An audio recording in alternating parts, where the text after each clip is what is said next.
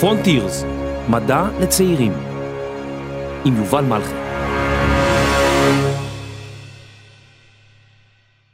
זוכרים מה עשיתם לפני שעה או אתמול? אתם בטח יכולים לזכור אם קמתם מוקדם, מאוחר או בשעה רגילה, מה אכלתם לארוחת הבוקר ואיזה פעילויות עשיתם במהלך היום. עכשיו, נסו להיזכר מה אכלתם לארוחת הבוקר בדיוק לפני שבוע, ואיפה הייתם בדיוק עכשיו לפני חודש. סביר להניח שאם ברגע הזה, לפני חודש, לא היה אירוע יוצא דופן, לא תזכרו ממנו פרטים. חשבתם פעם מה יקרה אם הייתם יכולים לזכור מה בדיוק קרה לפני חודש כמעט באותה בהירות שבה אתם זוכרים את מה שעשיתם אתמול?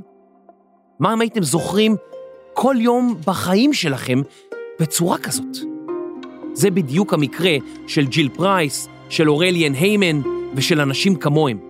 אנשים בעלי זיכרון טוב מדי.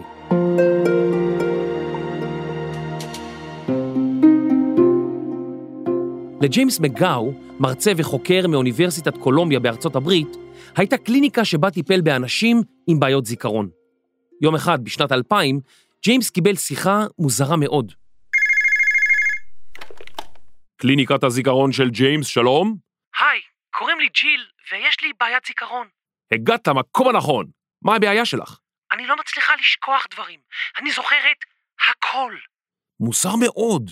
אני חוקר זיכרון עשרות שנים, ולא היה לי כזה מקרה. תגיד, דחוף לבדיקה. ג'יל הגיעה לקליניקה של ג'יימס וסיפרה את סיפורה. הסתבר שהזיכרון שלה טוב במיוחד בכל הקשור לאירועי היום-יום שלה. במהלך השנים שלאחר מכן היא עברה בדיקות זיכרון רבות. באחת מהן התבקשה לרשום את התאריך שבו חל חג הפסחא ב-23 השנים האחרונות. דבר שהיה קשה במיוחד, כיוון שתאריך חג הפסחא לא יוצא כל שנה באותו תאריך. נחשו מה?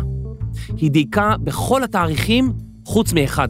ולא רק שהיא דייקה בכל התאריכים, היא הצליחה גם לזכור איך ואיפה היא בילתה כל שנה בזמן חופשת חג הפסחא. ההישג הזה היה מעניין עוד יותר, לאור העובדה שג'יל פרייס היא יהודייה, וכלל אינה חוגגת את חג הפסחא. בריאיון לסרט דוקומנטרי אמרה ג'יל שאם היה ניתן להחדיר מצלמה למוחה, אנשים היו נבהלים.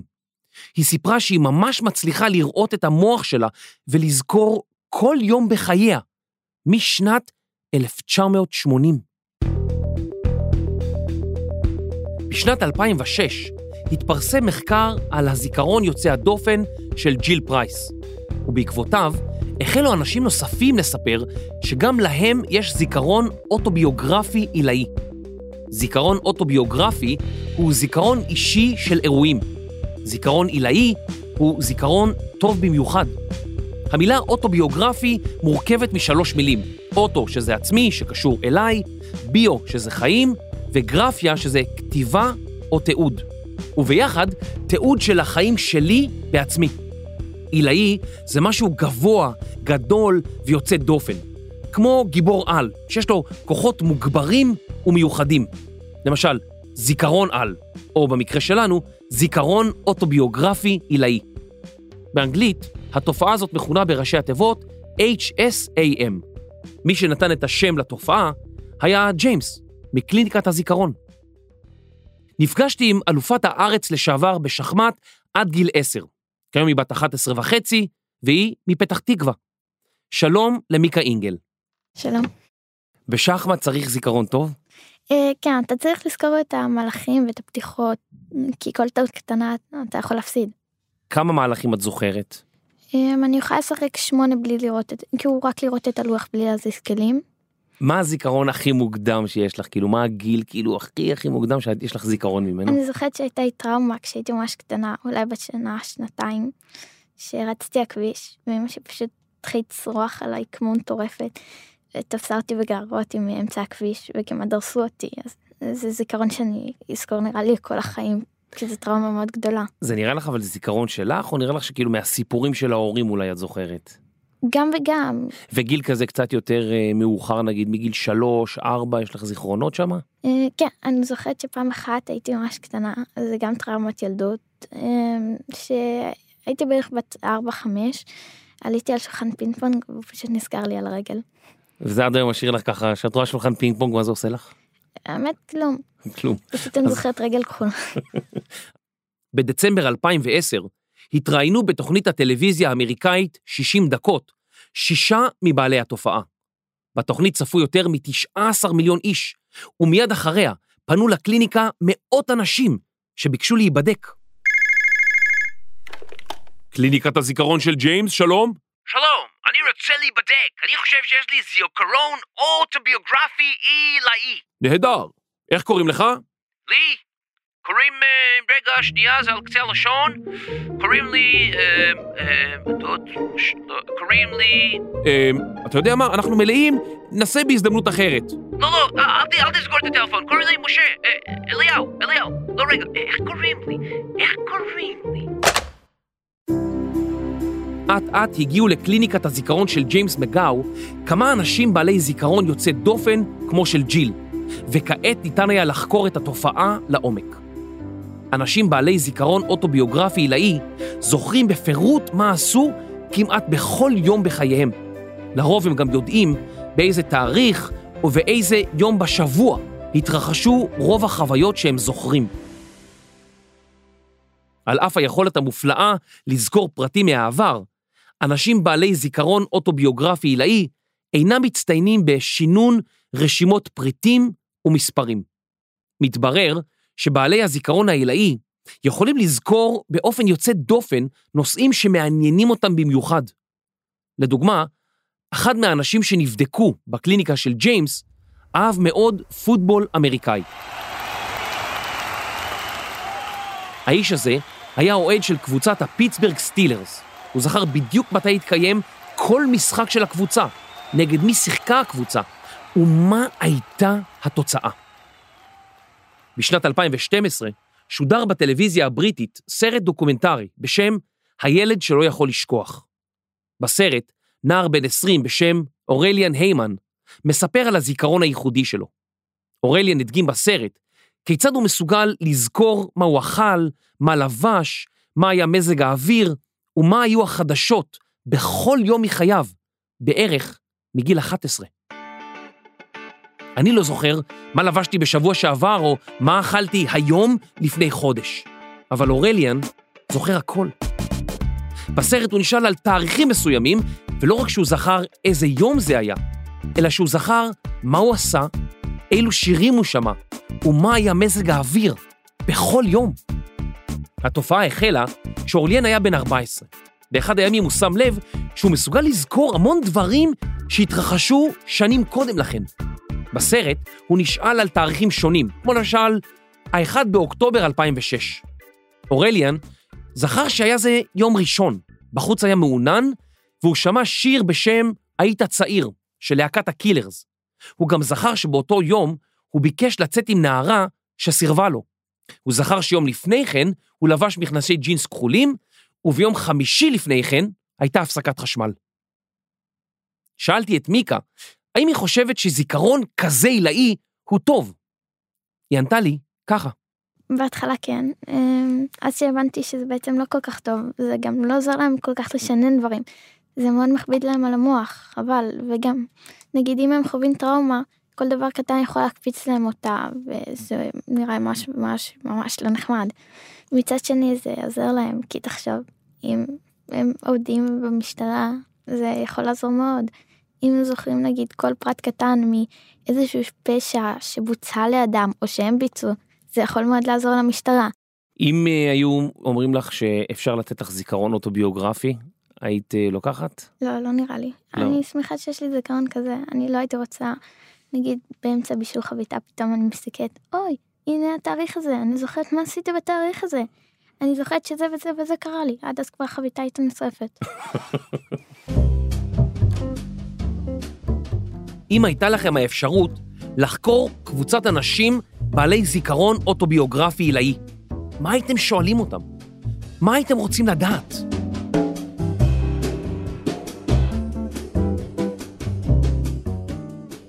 אולי הייתם רוצים לדעת מה מיוחד במבנה המוח של אנשים בעלי זיכרון אוטוביוגרפי עילאי. האם הזיכרון האוטוביוגרפי עוזר בתחומים נוספים של הזיכרון? האם יש נושאים מסוימים שאנשים עם זיכרון אוטוביוגרפי עילאי זוכרים טוב במיוחד? באיזה גיל מתחילה התופעה? האם זה גם עוזר להם במבחנים? ובכלל, איך מוח בעל זיכרון אוטוביוגרפי עילאי זוכר פרטים רבים כל כך? מה שונה בו מהמוח שלנו, למשל? כדי להבין איך הזיכרון האוטוביוגרפי העילאי עובד, בדקו המדענים שתי קבוצות, אנשים בעלי זיכרון אוטוביוגרפי עילאי ואנשים בעלי זיכרון ממוצע. בתשובה לשאלה מה עשו לפני כמה ימים, לא ניכר הבדל בין שתי הקבוצות. אפשר להסיק מזה שאנשים בעלי זיכרון אוטוביוגרפי עילאי אינם קולטים מידע רב יותר מאחרים. ההבדלים בין הקבוצות נעשו בולטים יותר ככל שהשאלות עסקו בעבר הרחוק יותר. אנשים בעלי זיכרון ממוצע לא זכרו כמעט כלל חוויות אישיות שקרו לפני חודש או יותר. אנשים בעלי זיכרון אוטוביוגרפי, לעומת זאת, זכרו פרטים של חוויות מלפני חודש, שנה וגם עשר שנים. אפשר להבין מכך שאנשים כאלה אינם לומדים טוב יותר מאחרים, אלא שוכחים לאט יותר. אז מה גורם למוח של אנשים בעלי זיכרון אוטוביוגרפי עילאי לשכוח לאט יותר מאנשים אחרים? חלק מהתשובה לשאלה הזו מגיעה ממחקר על מבנה המוח. כיום ניתן ללמוד רבות על המוח בעזרת שיטות הדמיה שונות. הדמיה היא יצירה של דמות, תמונה או דגם תלת-מימדי. הדמיה רפואית מאפשרת לנו לבחון חלקים פנימיים בגוף בצורה גרפית ובלי ניתוח. כדי לבחון מוח של אנשים בעלי זיכרון אוטוביוגרפי עילאי, בחרו החוקרים בשיטת הדמיה שנקראת דימות תהודה מגנטית, או MRI. שדה מגנטי חזק וקרני רדיו יצרו תמונות ברורות, ואפילו תלת-מימדיות של איברים פנימיים.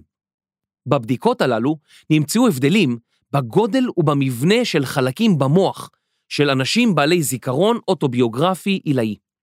בעזרת שיטת הדמיה נוספת בשם DTI, החוקרים גילו שגם הקשרים בין אזורים שונים במוח רחבים יותר בקרב אנשים בעלי זיכרון אוטוביוגרפי עילאי מאשר באנשים רגילים.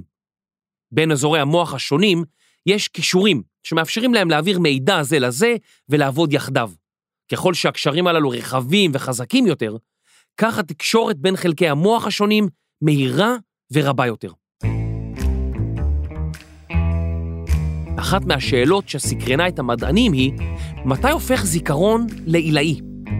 מסתבר שהזיכרון הופך לזיכרון אוטוביוגרפי עילאי בערך בגיל 14, ככה שאם אתם צעירים מאוד, עוד יש לכם סיכוי.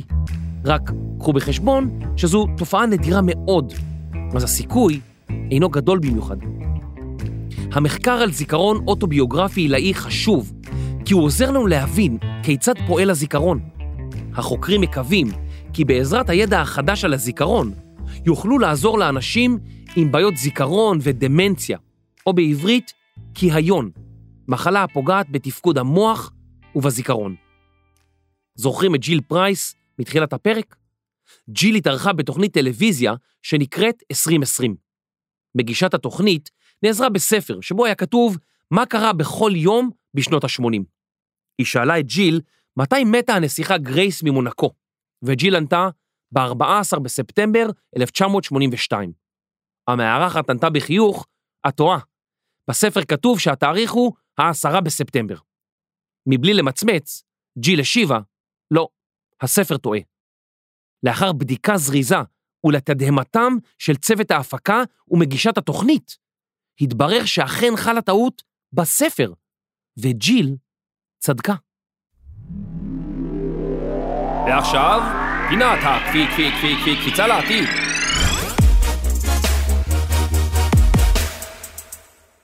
אז מה נוכל לדעת על המוח בעוד 20 או 30 שנים שאנחנו לא יודעים היום? אמ, הטכנולוגיה של האדם מאוד מתקדמת, אז נראה לי שנוכל לדעת הרבה יותר דברים.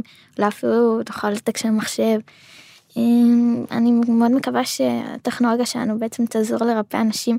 נגיד, יש איזושהי מחלה ששוכחים פשוט מלא מלא מלא דברים, בן אדם יכול לצאת לפארק ולא לזכור איך הוא חוזר הביתה, בכלל מה השם שלו. אני מקווה מאוד שזה יעזור בעצם לפתור את כל הבעיות האלה. אמ, גם יכול להביא לרמה מאוד גבוהה של, נגיד אולי אפילו קריאת מחשבות. אמ, זה תלוי מאוד לאן הטכנולוג... הטכנולוגיה שלנו תתקדם, לטוב או לרע. עד היום נמצאו פחות ממאה אנשים בעלי זיכרון אוטוביוגרפי עילאי, ככה שהסיכויים שלכם לגלות שאתם בעלי זיכרון יוצא דופן אינם גבוהים כלל. נראה שבינתיים תצטרכו להמשיך לעבוד ולשנן כמו כולם. ואתם יודעים משהו? אולי זה עדיף מאשר לזכור כל דבר שקורה לך בחיים. יש דברים שעדיף לשכוח. מה, אם מישהו היה אומר לי פתאום, אה, מה עשית בעשרה בספטמבר 2002? מה, אז אני אגיד לו שאכלתי ביצת עין כפולה כזאת בתוך אה, לחמניה ושמתי מלפפון, נשפך לי קצת המלח? רגע, רגע. אה, לא, בעצם זה היה היום בבוקר. איזה מזל. יש לכם עוד שאלות שהייתם רוצים לשאול אנשים בעלי זיכרון אוטוביוגרפי עילאי? יש משהו שהייתם רוצים לשאול אותנו או לספר לנו? אנחנו ממש רוצים לשמוע מכם. הצטרפו לקבוצת הטלגרם שלנו. רשמו בעברית פרונטירס, מדע לצעירים, ושתפו אותנו. בין המשתתפים יוגרלו פרסים.